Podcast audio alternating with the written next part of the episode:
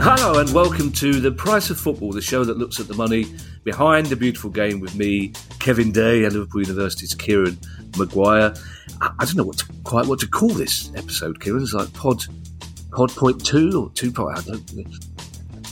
Slightly different. We've, we've got an interview for you because we are aware, as we said, that some of our Thursday shows have been getting very long, and we haven't got the attention span to actually do them. How you've got the attention span to listen to them, I don't know. But thank you. I think, Kieran, assuming that this is the second pod our lovely listeners are tuning into, they probably want to know how the caper situation played out with the and rocket mayonnaise last night.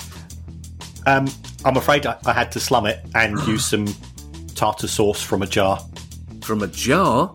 From a jar. That's not slumming it. Tartar sauce from a little plastic packet. That's what I had with my scampi and chips. Tartar sauce from a jar. Get you. Um, yes, so we have an interview for you. It's a fascinating one, I think, and it's with uh, Mr. Ian Hine. Now, Ian Hine is an expert in football programs, as most football fans think they are.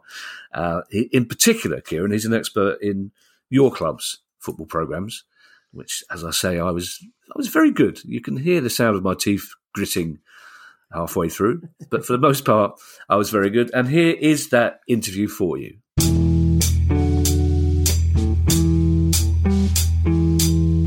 Ian, thank you so much for joining us. Um, I'm a football fan of a certain age, so I think I know why you love football programs so much. But tell us how your passion came about. Um, well, first of all, thanks for having me on. I'm a huge fan of the pod, so uh, yeah, it's a, a real honour. Um, well, uh, like you, I'm also a man of a certain age, and I I grew up with these amazing little booklets in the 60s and 70s. And um, as you probably know, I'm a, I'm a Brighton fan, and my first what? game was in. terribly sorry. But uh, there we go. Um, yeah, my dad took me to my first game in August 1968. Um, and the story behind it was that my my godfather's brother actually played for Torquay United, oh. and they were playing Brighton, and he organised tickets, and we went along, and and kind of that was it really.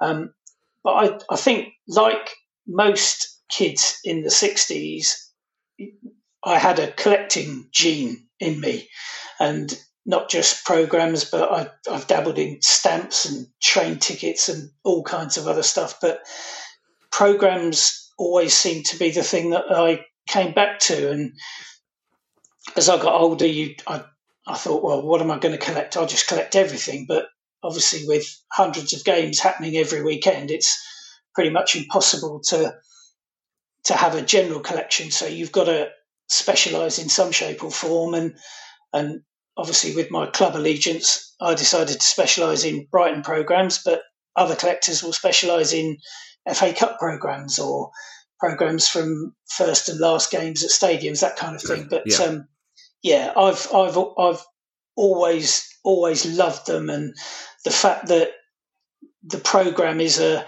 it's a it's a unique historical artifact. I mean, I know that sounds a bit kind of dramatic and pompous, but if you think that that's really the only physical thing that links your attendance at the game. You know, you've got a program, it's got the manager's notes from that particular day, it's got the team lineups, and and and that's particularly so of older programs because there it's a social snapshot of what life was like in that particular city at any one time. So rather than the modern day programs with a a whole load of syndicated adverts from Snickers and Nike and McDonald's, etc. You had the adverts for you know your local stockist of the Brooks rupture appliance, and, you know, the local sweet shop, and the and the it, it, they're just fantastic, and I, I, I absolutely love them. It, it, doesn't sound pompous at all, Ian, and, and I'm going to come on later on to what I think is the the actual social and historical importance of football programs. Uh, I apologise for giggling uh, during part of your answer. It's when you said I dabbled in train tickets for a time. you, you, sounded you sounded incredibly furtive. Um, two questions about that first game. Do you still have the program from that first game you went to? I do. Yep. You do. I well, do. yes, and um, the my best friend at the time, who I'm still in touch with now, he's he's a well, he's now a Nottingham Forest season ticket holder. Um, he also has his program from the game, complete with autographs of the well, weirdly, the Torquay players, because obviously with the family connection, we met him afterwards, and uh, yeah, so that, so all these random third division mid sixties Torquay United players have autographed the program. So uh, yes, I do have it. Well, that's my second question as well, and I, think Kieran will appreciate why I asked this. Is why why didn't you end up being a Torquay fan? If you if your well, God, if your godfather's brother was playing, why did you why did you pick that? I can't even bring myself to say the name, Ian. well, I know that there's a lot of a lot of controversy on the pod in terms of your football allegiances and where you live and what have you. And the irony of all of this is that I was actually born in Devon, oh, and oh, okay. my, my closest team to where I was born is is actually Torquay United. So, and and when I was very little, my dad used to take. He was a rugby man, and um, but it, it, sport was the overriding thing that umbrellaed over the whole family. So yeah. if he wasn't playing rugby, he'd take me to play more to see Torquay play. So I'm guessing by rights, I should be a Torquay United fan, but I, I think your, your football allegiance arrives on your lap in a number of different ways. And, and I think as a an, an eight year old boy, walking down the road to the Goldstone ground, up the steps into the West Stand. And I mean, it was a, a thing of absolute beauty stepping out and seeing the floodlit yes. greenery in front of me. And, and I was just hooked from then on. it's that it's that first glance of the pitch, isn't it, that gets you? Oh, as absolutely. Yeah, and, uh, uh absolutely. Uh, it, it's strange, as I've been talking to friends about this recently for various reasons, and it's uh, somebody said the, the pitch can't have been green in those. Well, yeah, when I when I first saw my game, the pitch probably wasn't green, but in my memory, it was the most green thing I'd ever seen, and that's. I, am like you. I just remember walking up the stairs of the Whitehorse Lane End, yeah. and seeing yeah. the pitch, and that's it. You're hooked. Is is the the program obsession a particularly British one, Ian? I mean, or are there people in France, Australia, Brazil also collecting the programs from that country in a in a strange sort of way that we do? I, I don't think there's quite the, the, the, kind of passion and obsession with it that we have in this country. Um, there are some, I mean, for example, if you go to Spain, um, I mean, I've done a you know a football weekend to watch El Clasico in Barcelona, and and they just don't produce programs as we know it. it it's more a, a, more generic newspaper type thing. Um, I know other countries do produce programs, but certainly not to the, the extent that it's sort of spawned this crazy. Um, I mean, it's linked very closely to the whole groundhopper thing as well. I mean, I, I in a in my bid to um, challenge Kieran as world's dullest man, I also do a bit of I, I do a bit of I do a bit of proofreading and editing for the wonderful program collector, uh, program monthly, and football collector magazine, and and some of the the ground hopping stories from these guys who who organise their trips with military precision to take in sort of 17 games over the course of a weekend. It's absolutely incredible, and that's obviously very closely linked to the to the program side of things. But um, no, I think it's it's very much a, a British thing. I, I once met a chap who was very scathing about program collectors who bought programs of games they weren't at. He was he was and obviously it was a he was convinced that you you your collection should only consist of games that you'd been to, which seemed um, a bit uh, uh, extreme, even for me. Well, yeah, I mean, I, personally, I think that's that's a, a bit odd, but if that's what you've decided to specialise in, then that's you know that's that's fair enough. But um, for me, it's it's about the programs of Brighton and Hove Albion home and away. I mean, I, I don't go as much as I used to in my youth. I um, don't blame you. well, we've had our moments. Ian, what's the one program you desperately want, and what's the one that you have that other collectors would kill you for? Um, well, I think in terms of the the first question, I think the I guess the, the kind of holy grail for Albion program collectors is the program from when we won the Charity Shield and were justifiably crowned as champions of all England. Um, admittedly, it was back in 1910, um, but, but was, we beat Aston Villa. Sorry, I was about to say that programs from your imagination aren't allowed, Ian, but you did actually. Oh, no, this is you did it. It did actually happen. I know. Yes, it did actually happen, and the program does exist. I mean, it, it's in terms of the, the program itself, it's a little bit disappointing because the game was played on a Monday afternoon at Stamford Bridge, and Chelsea issued the program, and it's a joint program with the game they played on the Saturday. So it was the, oh. the, the Charity Shield thing was a bit of an afterthought, but um, in terms of the, the, kind of seismic event that that was in our history, that would be the the, the kind of holy grail for Albion program collectors. I mean, I, I don't have it obviously, but I have I do know a man who does have it, and I've got a scan of it on my website.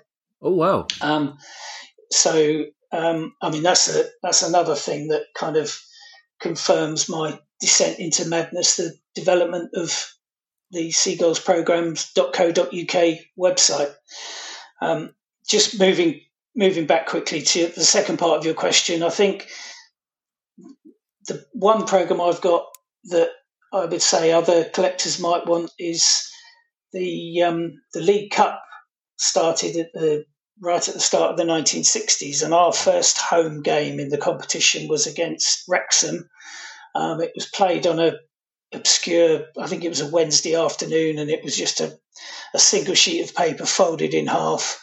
Um, and I, I, do have that, and um, yeah, that would be that's probably the um, and then depending on whether or not my wife is going to listen to this, I can tell you how much I paid for it. But, um, go on then. Your wife, in our experience, your wife won't be listening to this here, but go on. Well, indeed, indeed. I, let's say it was over 125 pounds, which kind of in the general scheme of things doesn't sound very much, but you know, it's a lot of money for a piece of paper. Yeah. And how much? How much would you have to pay for the the Charity Shield one?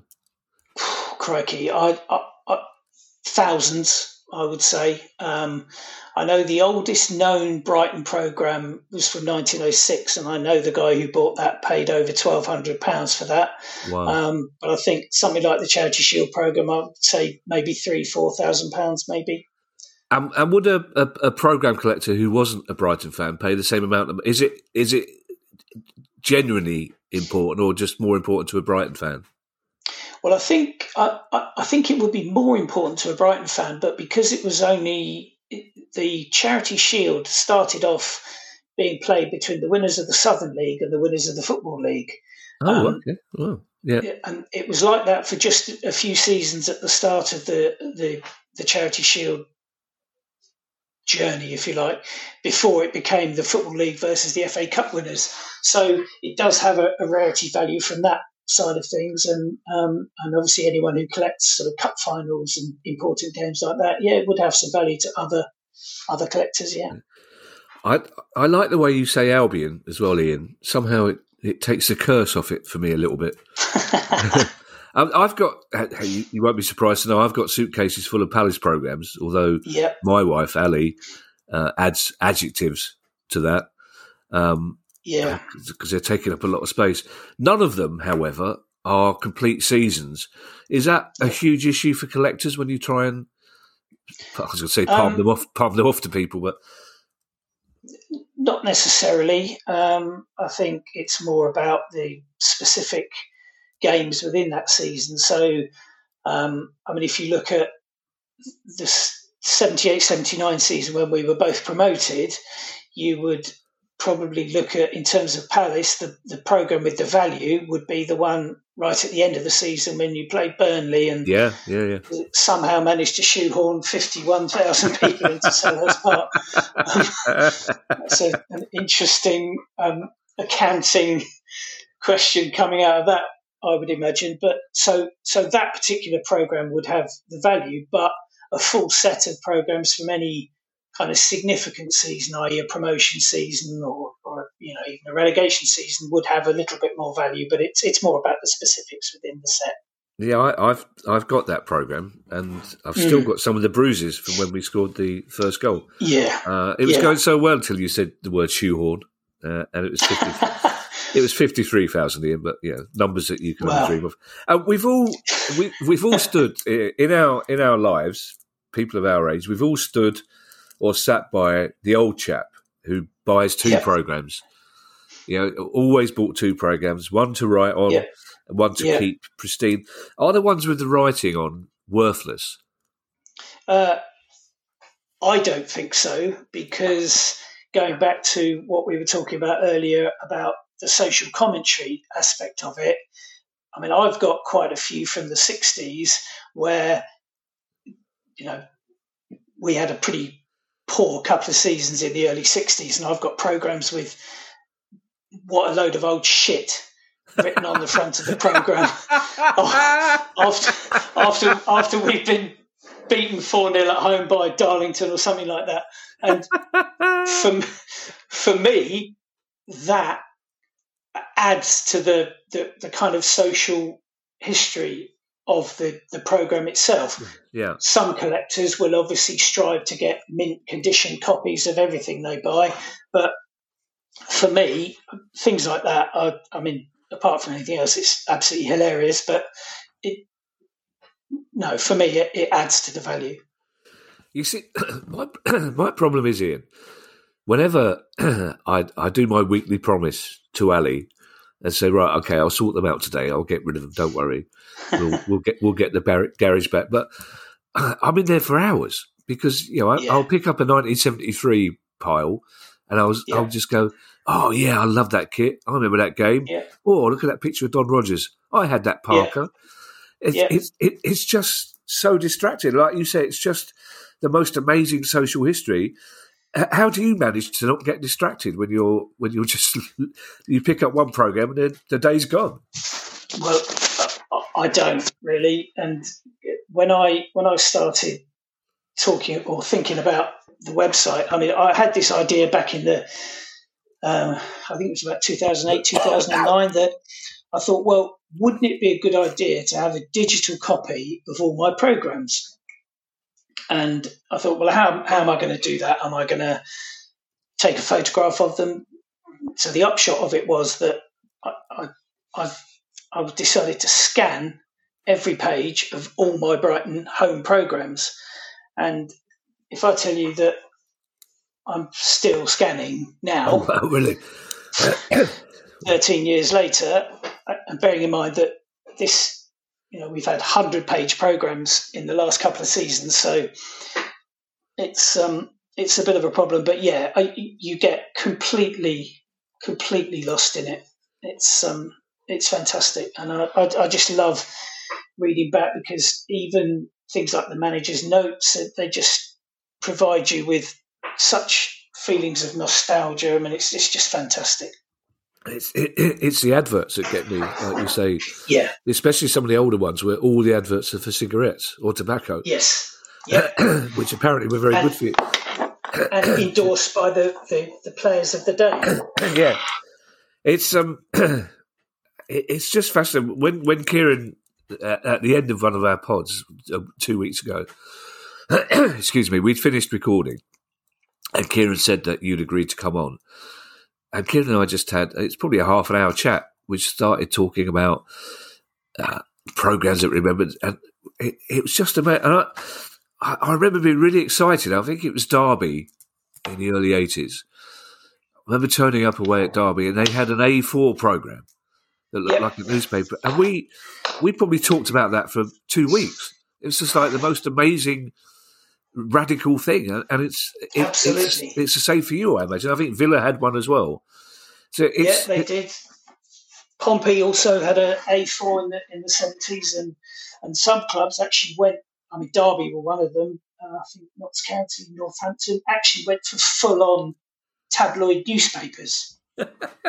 and I mean, obviously, you know, how on earth? I mean, you talked about that old man sitting next to you who buys two programs. I am that man. And, and, and if you've got a bloody newspaper that you've got to try and keep crease free, I mean, dear oh dear. Yeah, and also because I think Jimmy Hill famously Coventry were the first all colour program. Is that right? It, it was, yeah. I, I, followed closely by Bournemouth, and I think that that was quite an important period for for programs because in the mid 1960s the the program had become a little bit. I mean, obviously you still had the the, the local adverts which provided a bit of content, but program clubs were becoming a little bit lazy, I think, and just thought, oh well, we just need to bash this out and it's no problem. But Jimmy Hill decided that no, we, we can do more. And he his program at Coventry was the first um, what we would now describe as a match day magazine. I mean, they had the, the sky blue girl of the match as well. Yeah, yeah. very politically incorrect, but you know these these lovely ladies in their sort of polyester jumpsuits on the back cover of the program, and it but it, it was fantastic, and and I think when you you know we, we've we've talked with such passion and enthusiasm about the the fact that these programs are such a, a, great memento of, of our first game or any game, I think to where we are now in terms of the the digital side of things and and what the future holds for programs and and I, I you know it does it does concern me but you know we have to we have to preserve these amazing things I mean for example I can't see the repair shop taking too many non fungible tokens yeah. to repair in, in 50 years' time, whereas a, a program from a, a, young boy's very first game will be something that they would look at. So we, we have to preserve them. I, I realise a lot of this uh, interview will be baffling to some of our younger listeners. and we do have them amazingly. Yep. But do you remember? It, there seems to be no rhyme or reason as to when this happened, but every now and again you turn up at Palace and you buy your program, and in the middle of it there was the Football League review. It's like oh. the, the, Football League magazine that's just oh, cropped I up. I love the review. Uh, are, are, they collectible as well? Are they worth money too? It, the the early ones and the later ones are. They were produced in such huge numbers. Ah, okay. In the middle years, that I mean, I've I, I've possibly won't surprise you to know that I've got a full set of the Football League review because as a as a child in the '60s, the Football League review was actually one of the main sources of information about football because you know we obviously didn't have the internet and there were a number of magazines that were out there but the football league review the great thing about the review was that it didn't discriminate between the clubs. So you were just as likely to have information and a, an article on Manchester United as you were the, the Rochdale. And uh, it started it, the, the first season when it was called Soccer Review, which was 65 66. Those are quite valuable and collectible. And then the final season, 74 75, and it only lasted half the season. Those are quite valuable. Yeah, I uh, I've only got a couple, uh, and that's accidental. But I was flicking through uh, yesterday. I, I, just love the team pictures they have for no apparent reason. Yeah, yeah. It's just in in the middle. There's a picture of Blackpool in a, in a wonderful plain kit with all the players looking yeah. really surly and old. Yeah. Uh, but exactly. before we we had a lot of listener questions, Ian, as you'd yeah. imagine. Uh, quite a lot of them asking for specific valuations, which we're not going to run through. But before I ask you uh, a couple of those, uh, yeah. you, you, you mentioned uh, sort of niche collections. What's yeah. what's the most unusual apart from you collecting Brighton programs, which is weird, obviously. But what's the what, what's the most unusual niche collection that you've heard of? The most unusual specialist collection? Um,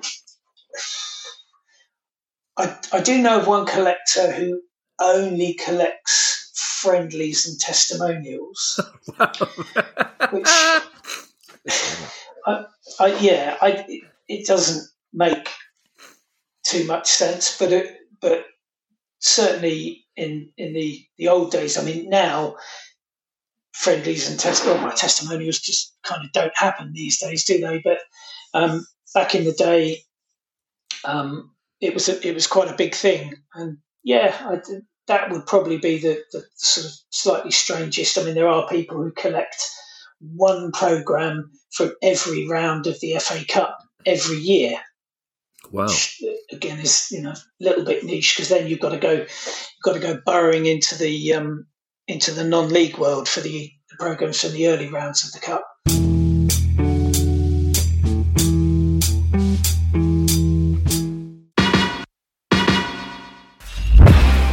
I'm Steve Lamacq, and every week I'm joined by Music Ally's Head of Insight, Stuart Dredge, on The Price of Music, the weekly podcast all about the money behind the music industry.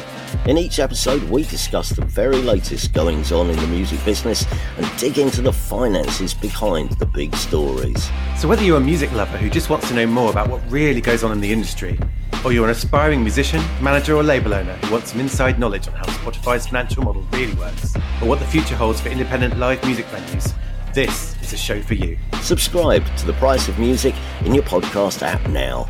See you soon.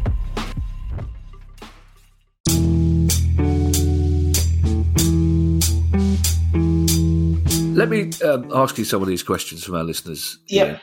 Uh, the first one comes from Ross, who uh, I presume is in Scotland and seems yeah. to support my Scottish team, uh, Hibernian. He said that Hibs have stopped doing programs for each game, have now changed to a quarterly one. So will those quarterly programs be a lot less valuable than ones that are specific for each game? Because surely the content will often be out of date. Uh, is the cost saving worth the loss of interest in, and the dip in purchases? Um, well, I mean, first of all, shame on you, Hibernian. um,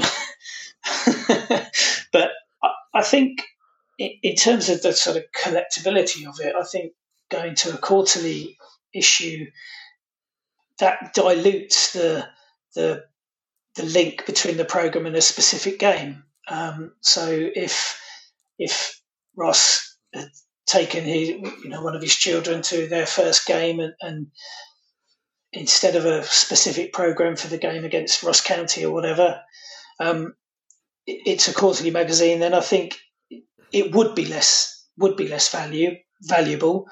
Um, and things like the, the manager's notes, which are another particular favourite of mine. I mean, for a program for a specific game, they are specific to that game, obviously, and that would be again diluted a little bit. Um, I mean, the in terms of the in terms of the cost saving, I, I mean I, that would be something for the for the club to the club to decide. But certainly, um, the fact that the, the pure numbers fewer of them, yes, they would be a bit scarce, but I, I don't think that would enhance their collectability. You know, it, it, you mentioned managers' notes. I uh, a few years back, for two seasons running, I did a column in the Palace program until a new a new manager came in and decided that my unedited column uh, wasn't what he wanted to read before a game. But I think it's probably the most proud I've ever been. The first program that appeared with me in it. I, have done a lot of things that I'm proud of, but I, I, was just walking on air for a week. That's it's that's yeah. how important. Um, Clive Steed has a question, and I suspect. Clive Steed supports the same team that you and uh, Kieran do. As Clive Steed says, do do clubs ever do a second print run after a great result. I'm thinking games like Brighton 4, Man United nil. That's the clue. And Brighton 4, Chelsea, and Brighton 4, Chelsea 1. He says, I know the Man United one sold out on the day. So having a second print one would make sense. I, I think that's a really interesting question. But would collectors suss out that they were a second print? Well, I, I think I think the whole. I mean, it obviously would depend how the club kind of packaged it. If they printed it with you know, reprint plastered across the, the cover, then then obviously that would, would, would be a giveaway. And I think in terms of, I mean, I don't know of any any clubs who have specifically done that as a result of the fact that it's a, a fantastic result. The the cost of a second print run would certainly be higher because they wouldn't print nearly as many, so it would it would be higher, and the club would need to um, be sure that it was going to sell out before committing to a second print run. So I think I think that would probably turn most clubs off doing that. Um, I mean, if you, for those two games in particular, I mean the Brighton four Chelsea one from this season. I mean that that program is still available through the club shop, and um, if you go on to a certain well-known auction site, you can certainly get hold of a copy of the United one from last season where we won 4 0. So, you know, they are out there, and, and I, I, I just I don't think a club would consider that, but probably the the most um, the most famous program in England's history, i.e., the 1966 World Cup final, that's been reprinted a number of times, and so that causes all kinds of issues for collectors in terms of how you identify that it's an original from 1966 or whether or not it's a reprint. There were two reprints done before 1970, and then another one done um, in 1999. I mean, it, yeah, it's um, there are telltale signs for that, but um, that's probably the most famous reprint. But as far as individual clubs, no. Ian uh, and Clive, I'm going to say to you what I said to Kieran. We beat Man United last nil the last season. We don't bang on about it half as much as you do. but I'm glad you I'm glad you mentioned the, the finances and the cost of programs because it, it slipped my mind for the last 28 minutes that we are a, fo- a football finance pod. Um, Super uh, Super City. Uh, I don't know why he wants to remain anonymous with a question about programs. But Super City asked about the finances of programs. Do, do, does advertising make programs self-sustaining? And if so, why do they cost so much? And do clubs farm production out to third-party publishers? Um, well, I think in terms of the advertising, obviously advertising is a very important. I mean, if you've got a club producing, let's say, ten thousand programs, then having it I mean, adverts have been part of programs since the um, since the beginning of, of programs themselves. So uh, even the, the 19th century match cards had advertising on them. Um, but I think it's important to realise that the advertising plus the cover price of the program is what makes the program um, self-sustaining. So obviously that would be part of the business case that the club program editor would put together each year to justify continue with the printed program. Um, it, it, it, it's very difficult to, to be specific about this kind of thing because clubs tend to keep these kind of figures very close to their chests. But certainly, the advertising, a combination of that and the cover price, would generate enough money to justify the cost of the programs. Um, in terms of farming out production to third party publishers, I mean, that, that's happening more and more now. I mean, there are a number of big companies. I mean, one of the biggest is, um, I think it's Ignition Sports Media. They they do the programs for certainly Villa, Forest, and Southampton in the Premier League, and a whole stack of clubs in the Championship and League One. Um, they would assemble the content produced by the program editor and maybe a couple of contributors um, the manager's notes, although I think you'd be hard pressed to find a manager who physically writes these notes these days. But um, the danger with farming it out to a, a third party is that you, you, you tend to get similarities in design between the clubs that that publisher does the program for. I mean, obviously, if they if they can use a, a, the same template for two, the programs of two or three different clubs, then their costs come down, um, and and you end up, you know, you, you I mean, I, I look at the programs from Albion's away fixtures, obviously, and and one of the things I look for is is the variety because the the the task that faces the program editors these days is how to make the content in the program unique because that's what people will buy it for. They can get all the stats from any number of places on the internet. So it's the uniqueness of the program. And if you've got a, a third party publishing house doing the programs, then you know the temptation is to use a whole stack of syndicated articles and what have you, and and you end up diluting the the uniqueness of the program. So um, I, I, think in terms of um, how much profits programs make, I mean, I, I, would imagine the aim is for a program to to break even, um, just justify its cost.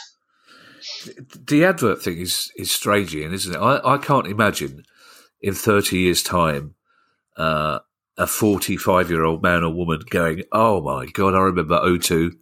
Wasn't that that's amazing? I remember Nokia." Whereas yeah. I pick up an old Palace program and I see an advert for a shirt shop in Croydon, yeah. Where I bought yeah. my my, my first school uniform. You just go, that's incredible. Yeah. And it's, it's also incredible. I think football fans don't realise how, as you say, how long advertising has been with us. I mean, the first, I think it's Burnley Man United from 1903, 1904 was the yeah. first, uh, or was, or was the only existing football film from that age. And what two things that are interesting. First of all, you can see why it's called Turf Moor because there is a wall behind the stand, but on the yeah. roof of the stand is an advert for tobacco. So it's yeah. always been there. Um, the always. final question from from listeners is a very interesting one, I think, Ian. It's from Martin Williamson. Uh, Martin says, "Is there more value in programs from games that never took place?" I have a copy of the Bolton Brentford game, as my son was due to be mascot. However, the match was postponed due to a player's strike. Uh, as there would have been very few programs distributed, would this increase its value? Uh, I would never sell it though, as it has such sentimental value, he says in brackets, in case his son yeah. is listening. But it's an interesting one, isn't it? Because uh, it is very, very much so. And uh, the quick answer is yes, it would be because, as with anything that's collectible, rarity provides the value. Um, and I think you don't get it so much these days because most clubs, certainly in the Premier League, the programs don't go to print until literally the day before the game. Um, and the main reason for postponements in the past has been bad weather. And with the advent of heated pitches, and you don't have the vast covered terraces these days that you don't get many games that are postponed. So you don't have the um, you don't have the, the fact that you've got ten thousand programs that what do we what do we do with them? Well, we just put them in the pulper. Um, in terms of Martin's particular one, I mean that that that was postponed for a very specific reason. Um, I would imagine there, there would have been a, a, picture of his lad in the in the program. So the combination of the the the rarity of the program plus a sentimental value to him. I mean, yes, there would be um, there would be value in that program. Obviously, more to him because of the family link. But I mean, just as an example of of how much value postponed programs can give. Albion's game against Leeds in December 1981 that was postponed very very close to kickoff, and whilst they pulped most of them, I think it's around about 50 survived. Right. And the last one of those that changed hands changed hands for 2,500 quid. Wow. So there is there is a lot of value in old postponed programs. Uh, I remember a Palace game. It may have been that same winter. It was a Boxing Day game. It was postponed. We were literally walking up Holmesdale Road and we found out it was postponed. Yeah. Uh, the game was replayed, I think, in sort of March, April, and they just had the same program. They didn't pulp Yeah. them; they, they kept them. So Yeah. the, the Yeah. game the game took place in March, and the program was from Boxing Day. Um, I've got two more questions for you, Ian, before we let you go. The, the first one is the obvious one, uh, and it's one that many people also emailed us to ask. What's what's the penny black of the football program world? Right. It, I, I did it. I, I have done a bit of research into this in the past and just sort of updated this the other day. There, there are a number of there are a number of kind of massive games in in the, the history of football, obviously as, as you would expect, and you would think the 1923 FA Cup final, Yeah. um, obviously the first one at Wembley, that's valuable, but the I mean, if we look at it in terms of the most expensive football program ever sold, um, there was an auction in 2013 where the FA Cup final from I think it was 1901 when Tottenham beat Sheffield United that was sold for fifteen thousand pounds. My goodness. But then later in that same auction, the program for the 1882 Cup final came up for sale. So that was only the, the 10th FA Cup final that had ever taken place between Old Etonians and Blackburn Rovers. It's a single card. All it had on it was the lineups, the 10 previous winners of the Cup. Um, it was written on. Um, the original owner had underlined six of the Old Etonians players and said those marked deserved notice. and that went for £35,250, which is an absolutely astonishing amount of money for essentially a postcard. Wow. Um, uh, it it won't surprise any of our listeners uh, who understand that I have a grudge against most teams. Uh, the old Etonians of that era, I particularly dislike because of Lord Kinnaird, who was a f- dirty fouling cheat. Um, long long story as to why how I found that out. Um, so if you had the, the 1923 Cup final, if you Yeah. had one with the hoof print of the white horse on it, Oh That's- my goodness. that would be worth a lot of money, wouldn't it? I'm just thinking about It faking would, one. yeah. Um, our final question, Ian. It's been a pleasure to talk to you. Um, it's not so much a question; it's more of a, a statement of intent. A, a, a lot of our listeners got in touch with us, not with a question, but to express dismay at something you spoke about: the increasing digitalisation of programs, Yeah. which financially and commercially probably makes sense. Is is the printed program doomed, Ian? And what do we lose if it is? if if I answer the second part of that question first, I think what we lose is that that link between the person and the game. So my going back to my first game in on the 28th of August 1968, I've got a physical, tangible Yeah. reminder of that game, which I can look at anytime, pick it up, open it, look at the, the program notes, and see my godfather's brother's name on the team sheet. It, it's a physical reminder. I mean, I, I, I mentioned earlier a slightly flippant remark about you know how many non-fungible tokens will be presented to the repair shop in 50 years time. But you know that that's what we're that's what we're looking at now. You, you i want my my I've got a 21 year old son, and his first game, he was six weeks old. I took him sort of underneath my coat, and I've obviously got the program for that game, and, and he'll be able to look look at that yeah. for the rest of his life. And that for me is we we just cannot afford to lose that. I understand we live in a digital world. I mean, and, and you know, there's a certain irony is that I've spent the last 12 years of my life digitizing my program collection, and, and, and I am aware of the, the, the slight irony in that. But but I've done that to almost preserve the physicality of it all. And it, for me, it's so so important that we continue the the cult of the printed program, if you like. Um, and and part of that it's not only at the top of the game but it's also going down the pyramid as well i mean there's a hugely thriving um, non-league program world and the the sort of 16, 17 year old lads who put together the program for you know Dulwich Hamlet and teams like that. They're the future program editors, and without that experience of producing printed programs, how are they going to develop as as football journalists? I mean, I you know I, I, I feel so passionately about this, Kevin.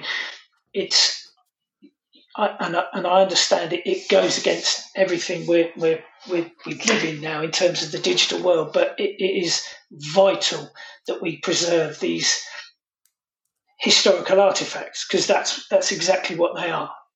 I, I, I suspect that 95, 99% of our listeners will agree with you, as Kieran and I certainly do.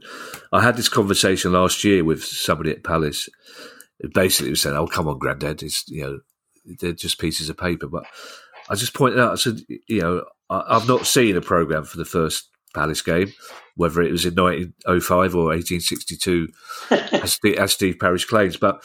The, the pro, I've seen pictures of programs, and they've and I said, look, there's a picture on the front of that early program of the Crystal Palace, and if you yeah. look at the program for our last game, there's a picture of the Crystal Palace and that's yeah. what's important. That's that's why they're important. It, it's our it's our history. It's our continuity. It's the same with well, not with you because you you know changed your nickname and your your badge to copy us. But you know, what I mean, it's it's that it's that link with the past, and it is important. It is important for for our heritage, football heritage, because increasingly, especially working class history is shrinking, basically. And Completely. Yeah. For a, for a lot of us, the history of our football club, the badge, the nickname, the kit, is a link to the past. It's a link to you know, it's a link to the people who found, founded your club. It's a link to the Glaziers that moved the Crystal Palace from Hyde Park to Penge and started the football club. And it is important. It's really important. And also, it really is. It's, it's also it's just fun. It's just fun to lose yourself. Yeah. For for three hours on a cold winter's afternoon when you say Ali, I'm gonna, I'm getting rid of these programs, and then yeah. you just go, oh, like I said before, they're, I think yeah, they're wonderful. Brow- browsing, think, browsing yeah. through the player profiles from the early '80s. I mean, that's that's you know, they they got through. Yeah, they got through a lot of prawn cocktail and steak in those days. oh they? yes, absolutely, yes. Favorite meal: prawn cocktail, steak. Ambition: yeah, astronaut. Ian, yeah. it's been. Um, I I we may have stopped recording this some time ago. I don't know, but I I could talk I could talk to you all day. It's been a pleasure to Definitely. talk to you, Ian. Uh, I wish you I wish you all the best. In the unlikely event I ever come across a Brighton and Hove Albion program you haven't got, I've now decided that the mature thing to do is not throw it away; it's to give it to you. So, uh, Fantastic. Uh, I would wish you well with your football club, but I, I can't. But I wish you well with your. I wish you well with the rest of your digitising. Uh, nice to thank talk you. to you, and thank you so much. Bye bye now. And you, Kevin. All the best. Cheers.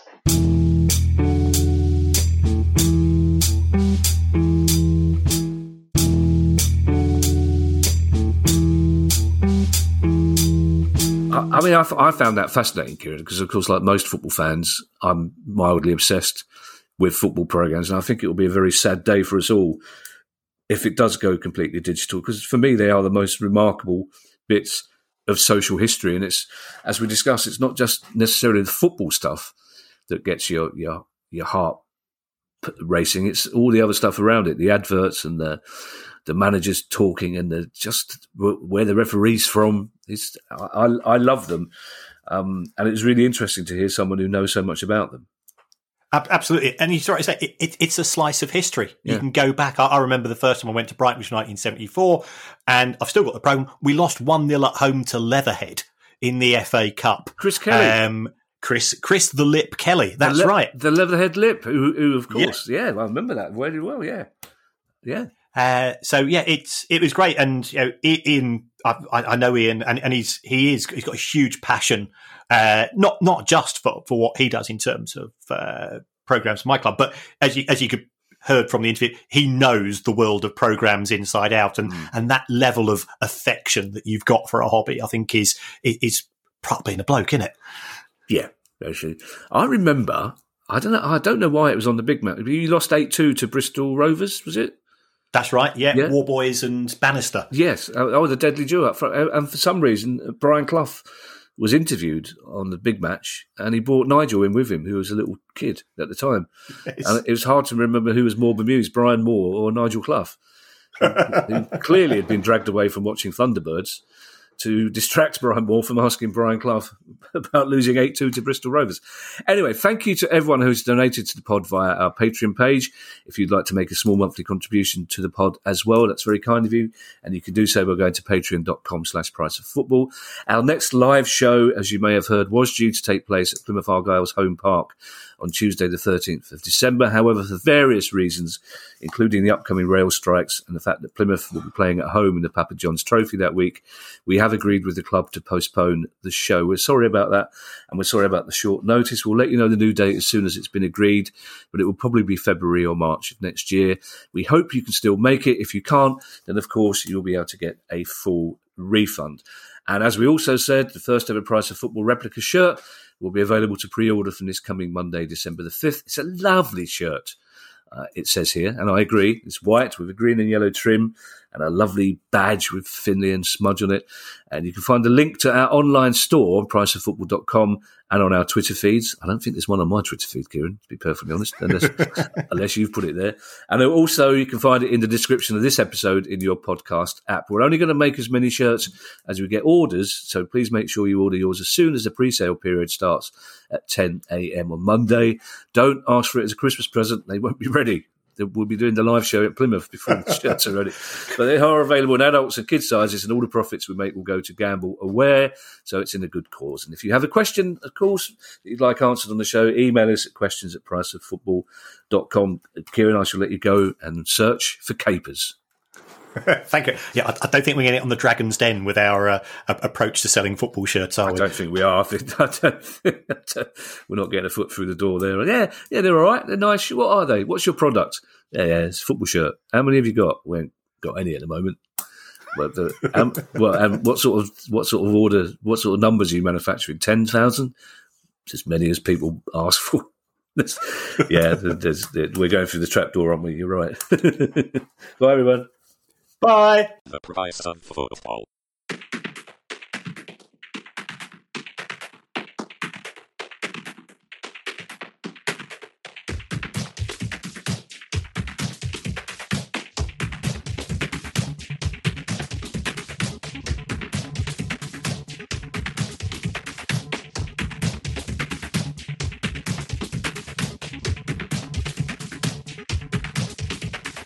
the price of football.